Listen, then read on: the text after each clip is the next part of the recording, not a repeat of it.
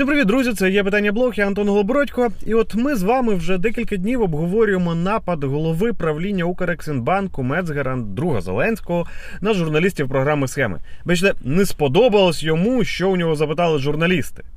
А що ж такого запитали журналісти, що у банкіра повністю зірвало дах? І от мені здається, ми потрошку починаємо розуміти, що там такого трапилось. І я вам скажу, ситуація фантастична. Вона настільки фантастична, що ви собі уявити навіть не можете. Пам'ятаєте, естонська президентка колись сказала, що Україну не приймуть в НАТО найближчі 20 років. Так от, оцей напад на журналістів напряму пов'язаний з цією заявою президента. Але давайте з усім розбиратися по порядку. Для початку не забуваємо ставити вподобайки, ділитися цим відео з друзями, писати коментарі. Як ви думаєте, Мецгер понесе відповідальність за свій вчинок чи ні?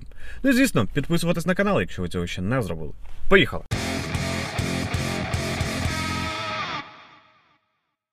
Отже, давайте одразу до головного. Що ж там такого запитав журналіст програми схеми, що у банкіра повністю зірвало дах? Володь, выруби его, пожалуйста, что он тут ходит тут? Я впевнений, що вже дуже скоро ми побачимо саме розслідування від програми схеми. Але народна депутатка Галина Янченко оприлюднила певний інсайт, який знає вона. За її інформацією, питання стосувалося одного кредиту на 60 мільйонів доларів, який видав Укрексімбанк власникам торгівельно-розважального центру Скаймол, що знаходиться на лівому берегу неподалік Троєщини. А торгівельно-розважальний комплекс Скаймол це надзвичайно проблемний актив. Ні, не просто проблемний, це великий міжнародний скандал.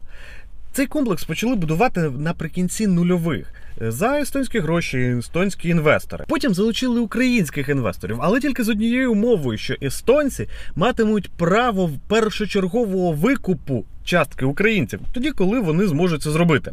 І от коли цей час прийшов, торгівельно-розважальний комплекс запрацював.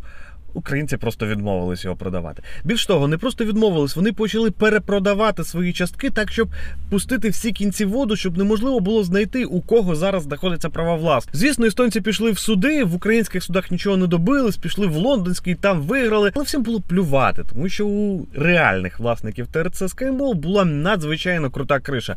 Поговорюють, що це був Грановський, такий собі смотрящий за судами часів Порошенка. Ми і так знаємо, що в українських судах все купується і продається. А коли у тебе є криша із цілого смотрящого від президента за судами, то тут, в принципі, говорити ні про що. І от в даному місці хочеться згадати слова естонської президентки, яка каже, що протягом найближчих 20 років Україну ніхто не прийме в єС.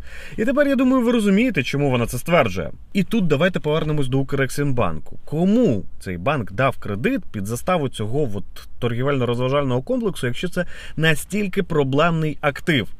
І це дуже логічне зауваження, тому що служба безпеки банку не давала позитивної оцінки цьому кредиту. Його давати було не потрібно. Але це ще не все.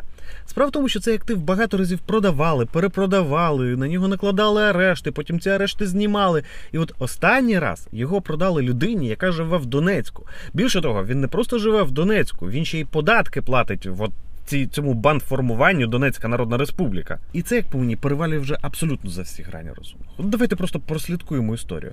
Є актив, який побудували іноземні інвестори. У нього його віджали. Були дуже тривалі суди. Цей актив ховали, переховували, арештовували, знімали арешт. Є ж рішення лондонських судів про те, що його треба повернути естонському власнику. А тепер його перепродають людині, яка живе на непідконтрольній території України в місті Донецьку. А державний Укрексібанк видає цій людині кредит під заставу цього торгівельно-розважального комплексу. Це просто треш. І от народна депутатка Галина Янченко стверджує, що журналісти запитали у голови правління Укрексімбанку Мецгера саме про цей кредит, як його видали, на яких умовах, і як так взагалі можливо, що український державний банк видає кредит під заставу дуже суперечливого активу та ще й громадянину, який проживає на непідконтрольній території. І от саме це питання у Мецгера остаточно зірвало дах. Пишет? Нет, не он. Э, Там нет. В смысле нет, они пишут все это. Че, охренели, что ли, вообще?